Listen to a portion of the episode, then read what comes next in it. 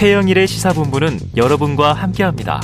짧은 문자 50원, 긴 문자 100원이 드는 9730. 라디오 어플 콩과 유튜브는 무료로 참여하실 수 있습니다.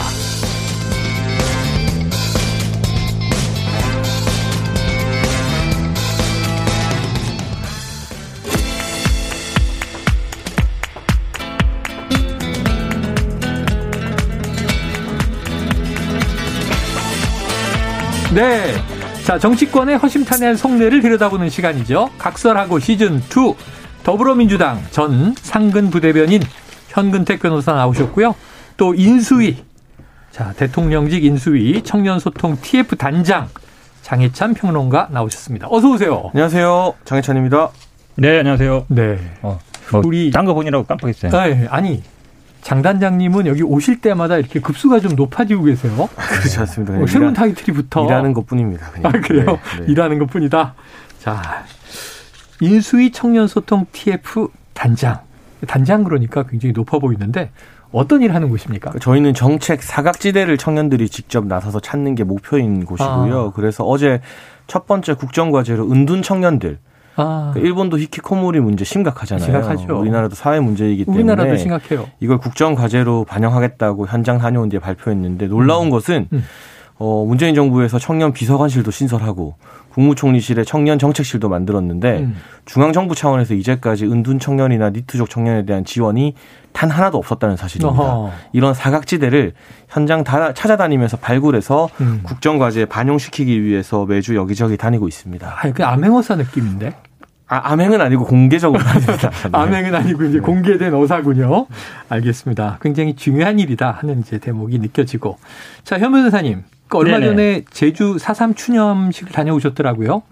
좀 어떤 느낌이셨습니까? 제가 뭐 일단 고향이기도 하고. 어, 우리, 그렇죠. 예, 그렇죠. 우리 또 할아버지나 외할머니가 그때 돌아가셨고. 이번 아, 4.3때 갔는데 이번에 이제 윤석열 당선인 오신 건 굉장히 잘한 거고요. 음. 왜냐하면 이제 보수 정당에서 처음 왔으니까. 그렇죠. 근데 이제 예전에는 어땠냐면 행사하면 그냥 큰 행사다 보니까 대통령이 참가하러 그러면 마을마다 버스를 딱 해서 와요. 네. 그럼 마을마다 쭉 부스도 생기고 그래서 저는 이제 그때 가는 이유가 가면 이제 어르신들 한 번에 쭉 볼 수 있거든요. 아, 마을 어르신들. 한 번에 집안 네. 어르신들. 근데 지금은 이제 코로나 시대라 인원 제한이 있어서 아. 299명인가 그 안에만 가고 나머지는 음. 또 밖에 있다 보니까 그렇게 음. 마을마다 버스로 안 왔더라고요. 네, 그래서 네. 저도 그냥 멀뚱멀뚱 있다가 그냥 이렇게 어찌 보면 약간 그런 건 안 되는데 어쨌든 제가 보기에는 뭐 제주도에서는 사삼이라는 행사가 워낙 커요. 아. 왜냐하면 희생자분들이 뭐 공식적인 것만 지금 만 오천 명 정도 되고 네.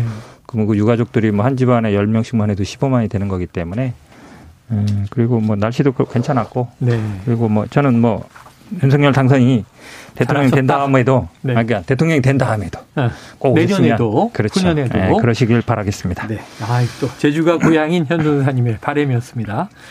내년에는 좀 코로나가 거쳐서 많은 분들 모이고 또 현 변호사님도 이 가족들 다 일가 친척 만나시면 좋겠네요. 각설하고 시즌2 본격적으로 한번 풍덩 들어가 보죠. 자, 먼저 이제 곧 야당이 될 현근택 변호사님께서 꼽으신 키워드 한동훈 무혐의. 야, 이거 어제 저녁 속보로 나오면서 뭐 오늘 굉장히 시끌시끌한 뉴스입니다. 현 변호사님 꼽으신 이유는요? 사실은 이제 이게 오래된 사건이잖아요. 지금 오래된 아, 사건인데 그렇죠. 이 사건의 핵심이 뭐였냐면 다 기억하실지 모르겠지만 결국은 그 채널A 이동재 기자가 음. 이제 목소리를 뭐 녹음해서 들려주고 뭐 이런 과정이 있었는데 네네. 그게 뭐 진짜냐 아니냐. 음. 이제 그게 중요하거든요. 음. 그러면 예, 물론 이제 이동재 기자는 나가 그냥 뭐 내 지인하고 내가 그냥 자작극 한 거다 이렇게 나왔는데 근데 이동재 기자는 마침 그 핸드폰 녹음 파일이라든지 이런 걸 다 포맷해 버렸거든요. 네. 뭐 초기화해 버리고 네. 거기는 없어요. 어. 그러면 이제 상대방이 남은 게 이제 한동훈 검사장 핸드폰이잖아요. 음. 그거를 이제 검찰이 압수수색을 했는데 그동안 이제 비번을 못 풀어가지고 이제 계속 끌었단 말이죠. 못 푼 거죠 끝까지. 그렇죠. 모르겠어요. 뭐, 뭐 풀었는지 안 풀었는지 모르겠죠. 이걸 음. 물론 풀 수, 기술적으로는 좀 어렵다고 합니다. 네. 이스라엘 뭐 장비를 통해서 풀 수는 있다고는 하는데 푼 것도 있고 못 푼 것도 있고 그렇습니다. 어. 근데 그럼 결국은 이제 그 핸드폰을 봐야만이 에, 예, 그 이동재 기자와 뭐 통화를 했는지 아니면 통화했다 그러면 뭐 어떤 뭐 물론 녹음은 안 했을 것 같아요. 아. 검사장이니까. 네네. 왜냐하면 그 그 이동재 기자는 뭐 녹음을 했을지 모르지만 네. 그럼 결국은 언제 어떤 통화를 하고 무슨 대화가 오가는지 굉장히 중요하거든요. 음. 포렌식을 한다면 카톡방의 대화도 복원할 수 있을지도 모르고 가능성이니까. 근데 그게 결국은 안 된 상태에서 결국 증거 없다 해서 이제 결국은 무혐의 한 건데 문제는 뭐 이런 거죠. 결국은 이제 윤석열 당선이 되고 이러다 보니까 유권 무죄 아니냐. 음. 이런 의심을 지을 수 없는 거죠. 그래요. 또 이제 한쪽에서는 그러한 이제 논란이 있는가 하면 자, 수사팀은 그동안 이게 왜 2년이나 걸렸느냐, 이 무혐의가 11번 정도 무혐의 보고를 했다는 거고요.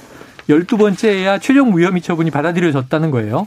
그러면은 장 단장님은 어떻게 보십니까? 이게 사실 진즉 무혐의 확정이 났어야 되는데 진작에 12번까지 갈 일이 아니죠. 세상에 음. 어느 수사가 뭐 핸드폰 포렌식이 안 됐다는 이유를 들지만 우리나라에 핸드폰 포렌식 안 되는 수사가 이거밖에 없습니까? 음. 다른 케이스에서 12번까지나 무혐의가 안 되고 반려되는 경우가 있나요? 음. 타당한 이유 없이 정치적인 이유가 아니었다면 박범계 장관이나 이정수 중앙지검장이 진즉 무혐의 처분을 내렸어야 됐는데 음. 이제껏 정치적인 이유 때문에 안 내리다가 뒤늦게 마지못해서 내린 것이지 음. 무혐의 주면 안 될 걸 정치적인 이유 때문에 주는 게 아니라는 거죠. 네네네.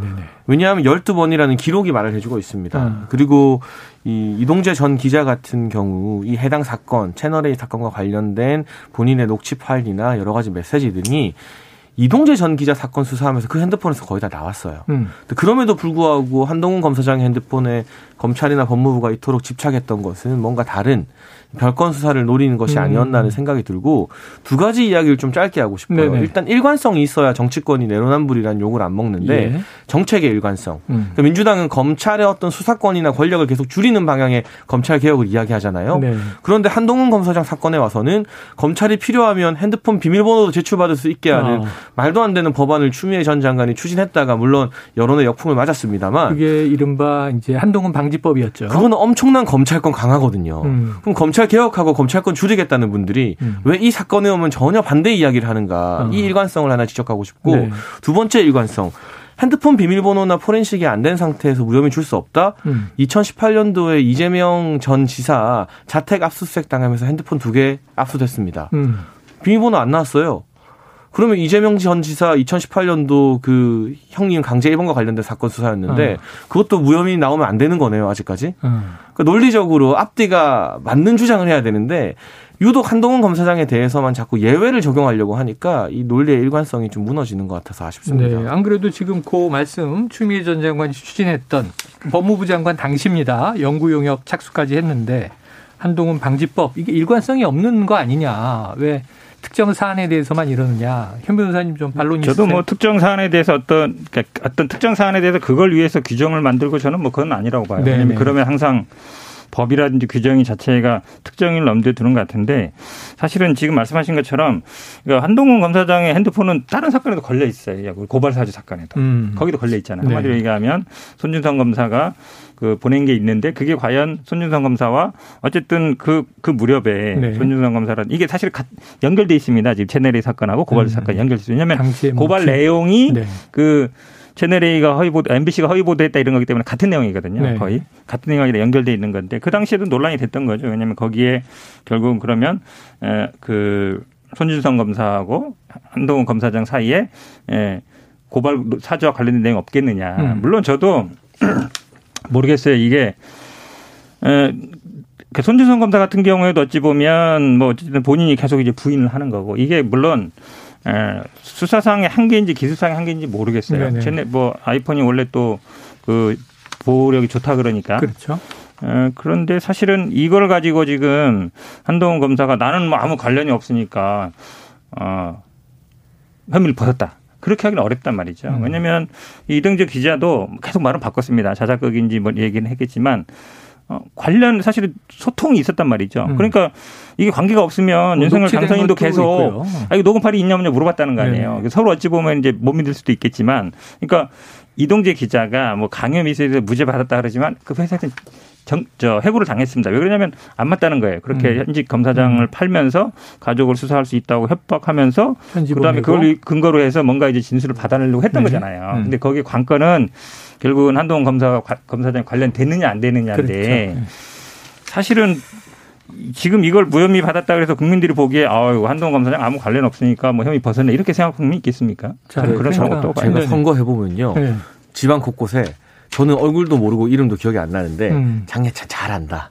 내가 장예찬한테 부탁해서 뭐 해줄게 하는 분들 되게 많아져요. 몇 명 봤어요. 네, 되게 이제 저 같은 미관말직도 네. 그 정도면 음. 좀더 유명하고 체급이 있는 분들은 그런 음. 사람들이 전국에 한 트럭이 나와요. 음. 근데 이건 사실 어 이모 기자의 취재 윤리에 대해서는 할 말이 있죠. 법적으로 는 무죄가 나왔지만 음, 현근택 변호사님 말씀하신 것처럼 유명인이나 이제 검사장 정도 되는 사람의 음. 이름을 본인이 이용하면서 취재 활용하는 거는 취재 윤리를 못 지킨 건 맞아요. 음. 그 부분은 저는 이전 기자가 비판받아야 될 부분인데 네. 네. 한동훈 검사장 입장에서는 음. 그냥 이 기자랑 원론적인 대화하면서 네. 그 녹취록 공개된 것도 들어보면 검찰 개혁 방안에 대한 자신의 어떤 소신이나 철학을 밝힌 정도이지 음. 특정인에 대해서 오히려 뭐 이렇게 함부로 수사하면 안 된다는 취지의 말도 했거든요. 음. 섣불리 수사하면 안 된다는 취지에 그런 이야기를 했는데 자신과 뭐 알고 지내는 기자가 어디 한둘이겠습니까만 네. 그 중에 특정 기자가 자기 이름 이야기하면서 과다하게 취재한 것에 대해서 나한테 책임을 물으라고 물으면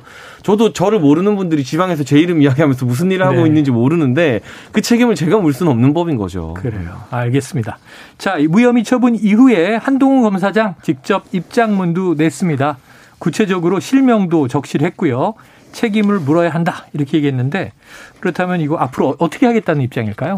일단은 뭐 허위 사실이나 명예훼손 고소 등등이 가능한 일이 아닐까 싶은데요. 음. 뭐 어떤 식의 법적 조치를 취할지는 한동훈 검사장 개인의 문제니까 네. 우리가 예단할 수는 없는데 정치적으로라도 저는 뭐 김어준 씨나 최강욱 씨 그리고 유시민 씨 등등 확인되지 않은 사실을 가지고 마치 엄청난 음모나 엄청난 뭐 이 계략이 있는 것처럼 단정지어서 말하면서 한동훈 검사장의 명예를 훼손했을 뿐만이 아니라 네네. 네. 현실 정치에 이걸 윤석열 당선이 끌고 들어와서 결국 연결지어서 비판했던 게 핵심인 거잖아요. 음. 그런 주장을 하셨던 분들은 법원이나 수사기관의 최종적인 판결이나 무혐의 확정 이 뭐 이걸 판결이라고 말하기는 좀 그렇고요. 네네네. 네, 무혐의 네. 처분이 나온 아니, 네. 기소를 안 간 거니까. 네, 이후에는 최소한의 유감 표명 정도는 하는 게 우리 정치의 도리 네. 아닌가요? 적어도 유감 표명 정도는 해야 되는 거 아니냐? 법적 조치는 차치하고서라도 지금 말씀 이제 장 단장이 해주신 이름 외에 추미애 박범계 전 전현 법무부 장관의 또 이름도 들어 있습니다. 자, 채널A 사건 수사지휘권 발동을 검토했던 현직이죠. 박범계 법무부 장관 오늘 아침 출근길에 한 이야기가 있는데요. 육성을 듣고 오겠습니다. 뭐 냉정한 현실의 저는 결과물이라고 보고요. 글쎄 뭐 입장문을 내놨던데 봤습니다. 어, 감정에 충실한 거는 알겠는데 요직을 검찰 요직을 맡을 것이다 라는 그런 보도들이 많이 있고 예상을 하지 않습니까? 예, 그런 측면에서 아쉽다. 그 기술력의 한계라는 점도 어, 언젠가는 서울중앙지검이 밝혀야 되지 않을까. 왜 그것이 기술력의 한계인지 적어도 어, 그 버전의 프렌식을 하는데 최신의 기술을 적용하려고 노력했는지 그 부분은 중요한 대목이라고 생각합니다. 뭐 항고 여부는 고발하신 분들의 고려 사항이니까 제가 언급할 사항은 아니지만 사건이 다 끝난 건 아니라고 생각합니다. 네. 자, 냉정한 현실의 결과물이다. 기술적 한계의 이유를 밝혀야 한다. 그러면서 이제 검찰 요직을 맡을 것으로 예상되는데 또 아쉽다. 이런 표현도 나왔어요. 자, 현 변호사님. 네. 요직 갑니까? 아, 그건 뭐 제가 모르죠. 잘 모르는데. 근데 이제 네. 한동훈 검사장이 예를 들어 지금 입장을 밝히고 있잖아요. 책임 묻겠다. 네네. 네. 이런 사람들 책임 묻겠다 그러는데 예를 들어서 중앙지검장이든 뭐 수사권이 있는데 간다. 네네. 네. 아, 그럼 이제 문제가 되는 거예요. 한 개인이 예를 들어서 네. 어나 이게 무혐의 받았으니까 이제 나한테 의혹 제기했던 사람들한테 책임 묻겠다는 건 뭐 개인은 그럴 수 있는 거잖아요. 네. 근데 만약에 이분이 이런 입장을 밝히고 있음에도 불구하고 수사권이 중요한 수사인데 간다 그러면 음. 이그 수사는 당연히 누가 보더라도 사적 감정이 들어가는 음. 특히 이제 아마 이제 지금 민주당 쪽 관련된 사람들 수사했을 때는 그렇게 네네. 볼 수밖에 없는 거예요. 음. 그래서 저는 사실은 그전에는 현지도 마찬가지고 수사를 하거나 아니면 수사할 가능성이 있거나 수사권이 있거나 이런 분들이 본인의 어떤 법률적인 책임에 대해서 이렇게 직접 드러내놓고 음. 책임 묻겠다. 저는 그런 적절치 않다고 봅니다. 음. 오히려 그럼에도 불구하고 만약에 요직에 간다? 그럼 앞으로 검찰 수사 내내 당연히 사적 감정, 보복 감정 음. 아니냐 이 얘기가 계속 나올 거예요. 그거 그리고 이분이 또 요직에 간다 그러면 그건 다 당연히 또 윤석열 당선인의 뜻이다. 라고 해석될 수밖에 없어요. 음. 측근 중에 측근이니까. 저는 그래서 뭐 갈 수도 있고 안 갈 수도 있겠지만 만약에 요직에 가서 수사를 하게 된다 그러면 수사하는 내내 그 논란은 벗어나지 못할 음. 것이다. 라고 봅니다. 보복 사감으로 이제 오히려 취지가 왜곡될 것이다. 그리고 또 이제 이 그렇게 비치지 않겠느냐. 어떻게 보세요? 저는 개인적으로 네. 한동훈 네. 검사장이 아니라 그 누가 검찰 요직에 가도 하나도 안 무서워요. 음. 죄 지은 게 없기 때문이죠. 네네. 근데 유독 이제 특정 정치 진영에서는 특정 인물들이 검찰 요직하면 안 된다라고 음. 말을 하는 게 아, 뭔가 떳떳하지 못한 게 있어서 그런가? 음. 떳떳하면은 검찰총장이 누가 되고 무슨 상관입니까? 음. 개인적으로 검찰이 태어나서 무서워 본 적이 한 번도 없거든요. 음. 뭐 선거하면서 고소 고발도 많이 당했습니다만 그런 관점에서 검찰 개인적인 호불호를 떠나서 예, 예 그런 관점에서 네. 이 검찰 인사에 대해서 정치권에서 말을 보태는 것 자체가 좀 부적절하다. 음. 철저하게 시스템에 의해서 인사가 나야 되는데 한동훈 검사장 지금 수사할 수 없는 한직으로 발령난 건 근거가 없습니다. 기소도 안 됐는데 계속 자천당했잖아요. 음.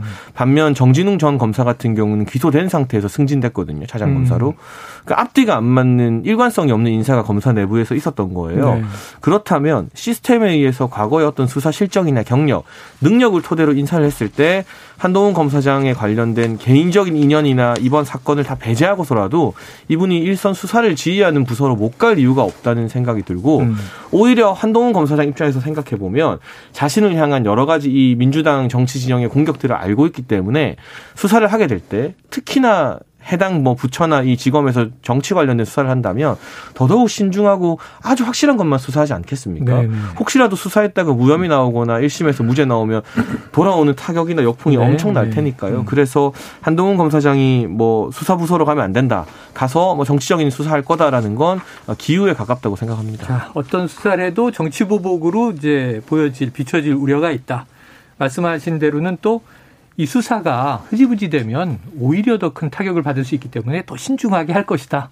두 분의 입장이 이제 팽팽하게 갈리는데 과연 요직으로 갈지 안 갈지는 아직은 우리가 우리가 단정할 수 있는 문제는 아니고 지켜봐야 할 사안인 것 같습니다. 자, 최영일의 시사본부 각설하고 시즌 2 함께하고 계신데요. 이번에는 장혜찬 단장이 뽑은 주제를 한번 함께 들여다보죠. 조민 입학 취소. 자, 키워드의 이유는요.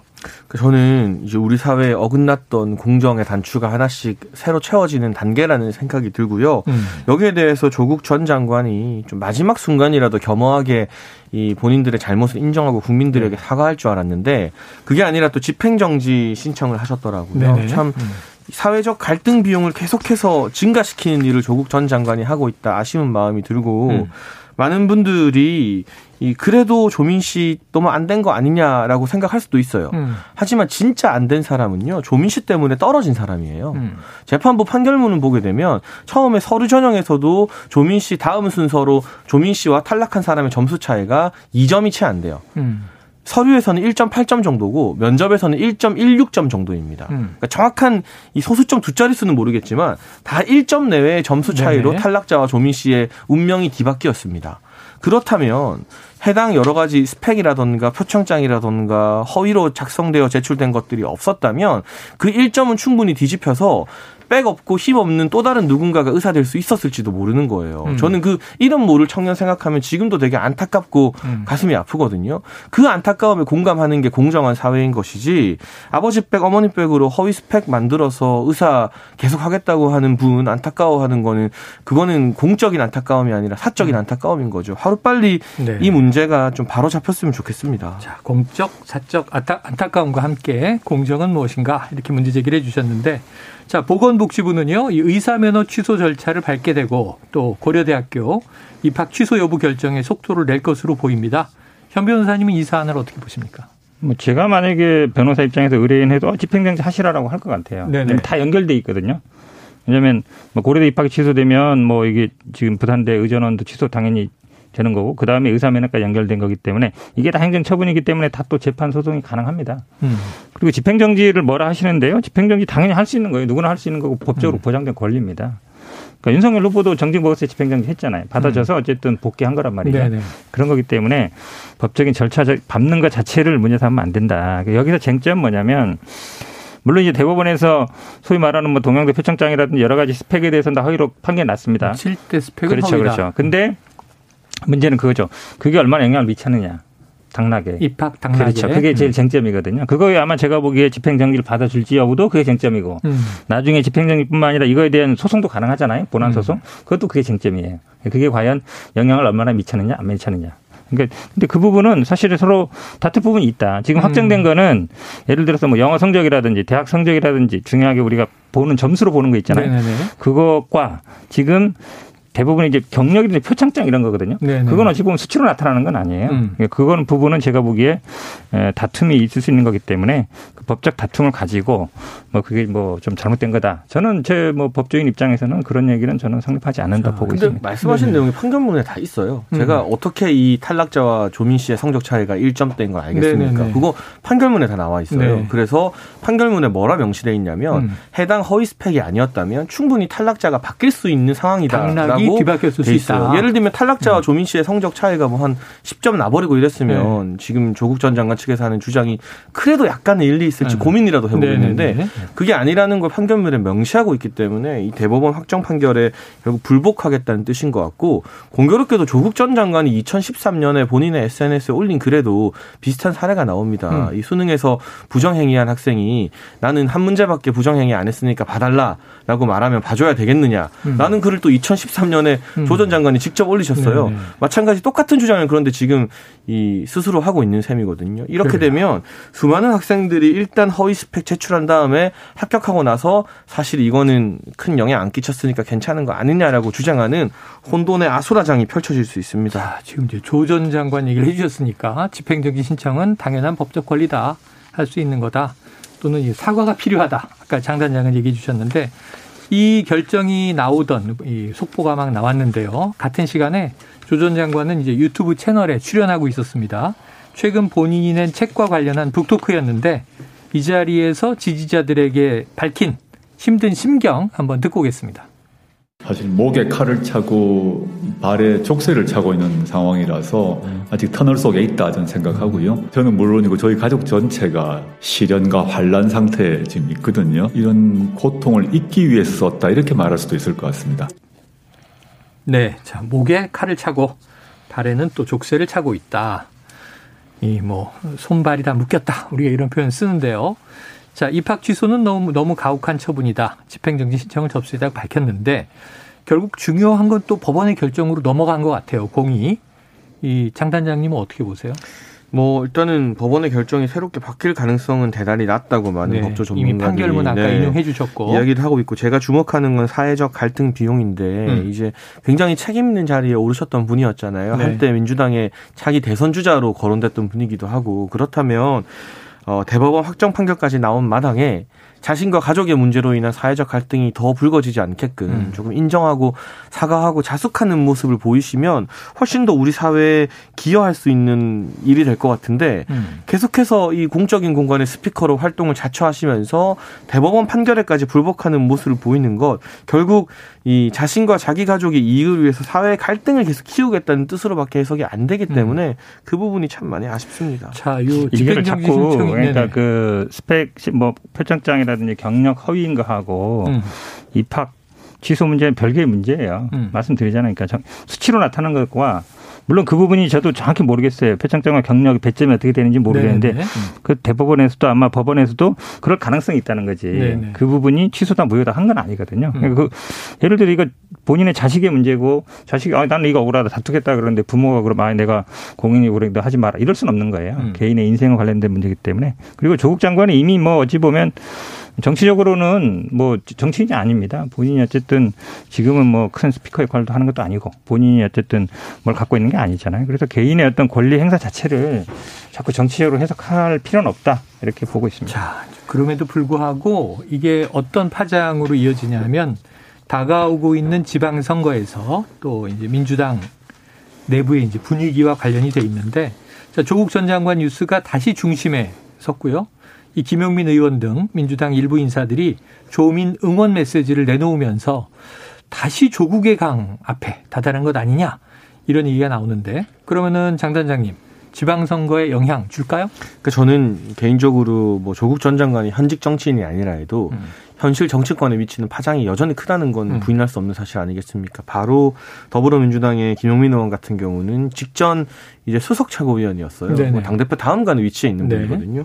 이런 분들이 이 조민 응원 메시지를 내놓으면서 음. 제가 늘 강조하는 이 사회적 갈등을 계속해서 키우고 있다는 점. 네. 이게 결과적으로는 민주당 입장에서 상당히 부담스러운 대목이 될 겁니다. 민주당이 이번 지방선거를 놓고 국민의힘도 물론 만만치 않은 여론 앞에서 고민 많이 하고 있습니다만 음. 또 새로운 고민 거리 건넌 줄 알았는데 알고 보니 우리는 아직 강 중심에 있구나 하는 어. 그런 새로운 고민거리를 어, 떠안게 된 것 같습니다. 지방선거 영향 우리죠. 저는 뭐 지방선거는 크게 관계 없어요. 왜냐하면 실제로 정치 한복판에 있지 않고요. 뭐 그리고 정치적인 메시지를 크게 낼 것 같지도 않고 지금 오히려 민주당 입장에서는 지방선거가 뭐 조국 장관 조국의 강이냐 아니냐가 아니라 오히려 당내에서 어떻게 뭐 수습할지 아니면 음. 좀 괜찮은 후보를 낼지 이게 오히려 더 지금 중요한 문제라서 그리고 네. 여당에서 야당으로 바뀌는 과정이기 때문에 사실은 뭐 야당 입장에서는 에, 이게 좀 하나의 다 단일 대우로 묵하고 그다음에 지금 가장 큰 이슈는 뭐 예를 들어서 뭐 인사청문회라든지 이게 네. 사실은 대선 증, 자 대선이 아니라 지방선거 앞두고 가장 이슈라서 조국의 강은 저희들 입장에서는 큰 이슈도 아니고 핵심 이슈가 아니다. 네. 그리고 지방선거에 이슈가 될 리도 없어요. 될 이분이 뭐 없다. 뭐 출마한 것도 아니고 이미 네. 문재인 정부 끝났기 때문에 조국 장관이 커진 거는 문재인 정부에서 뭐 민정수석 법무부 장관 했기 때문에 그런 거거든요. 네네. 그래서 저희들은 어쨌든 뭐 선거 대선에서 졌고 그래서 아마 조국 자, 장관은 큰 이슈는 안 될 거다라고 봅니다. 요 이제 합격 취소 발표에 이어진 민주당 일부 의원 그리고 민주당 지지층 내에서는 이런 또 반론이 있는 거죠. 자, 윤 당선인의 배우자 김건희 여사의 논문 표절, 허위 이력 의혹 처리는 지금 너무 형평성이 다르지 않느냐. 이건 장 단장님 어떻게 보세요? 일단은 국민대에서 문제가 제기된 것에 대해서 뭐 내부의 연구윤리위원회를 열기로 네. 했잖아요. 그렇죠. 국민대의 판결을 당연히 기다려봐야 되는 거죠. 여기에 음. 대해서는 국가기관이나 정치권이 개입해서도 안 되고 네. 개입할 여지도 없고 국민대 내부에서. 결론을 바탕으로 결론이 나온다면은 우리가 다시 이야기를 해야 된다 생각하고 네. 다만 이제 이재명 상임고문의 가천대 대학원 논문 같은 경우도 가천대에서 여러 이유로 차일필이 검증을 미룬 바가 있거든요. 음. 근데 저는 개인적으로 국민대가 그러지 않았으면 좋겠습니다. 잘 음. 검증해서 객관적인 결과를 내주면 그 결과에 합당하게 아마 네. 대부분 국민대 결과를 받아들이는 쪽으로 가지 않을까 싶어요. 네. 국민의힘도. 네. 그래서 지금 우리 청취자 6939님 비슷한 맥락입니다. 김건희 씨가 부풀린 경력 때문에 강사 채용 못된 사람은 어떡하나요? 아까 장 단장님이 얘기하신 것과 또 같은 경쟁, 경합 공정의 문제를 또 이제 물어봐 주셨는데 국민대는 자, 저는 네. 진짜 문제가 많다고 봐요. 말씀처럼 많다? 뭐 예를 들어서 아니 요즘 연구 표절 그 검증하는 게요 그냥 프로그램을 돌리면 몇 분만 해도 나, 몇 초만 해도 나와요. 표절률 몇 퍼센트. 그렇죠. 네. 나오고 사실 그 다음에 일일이 보는 게 이게 논문이 무슨 뭐 큰 논문도 아니고 네. 이게 근데 지금 몇 달째 지금 끌고 있잖아요. 안 그렇지. 하고 있는 거거든요. 그래서 오히려 국민대는 할 생각이 별로 없다. 오히려 사실은 이 연구 표절 문제 됐을 때 이렇게 시간 끌어서 이 문제를 했던 기억이 있었는가 한번 되돌아보라. 그 국민대에서 빨리 결론을 내줘야지.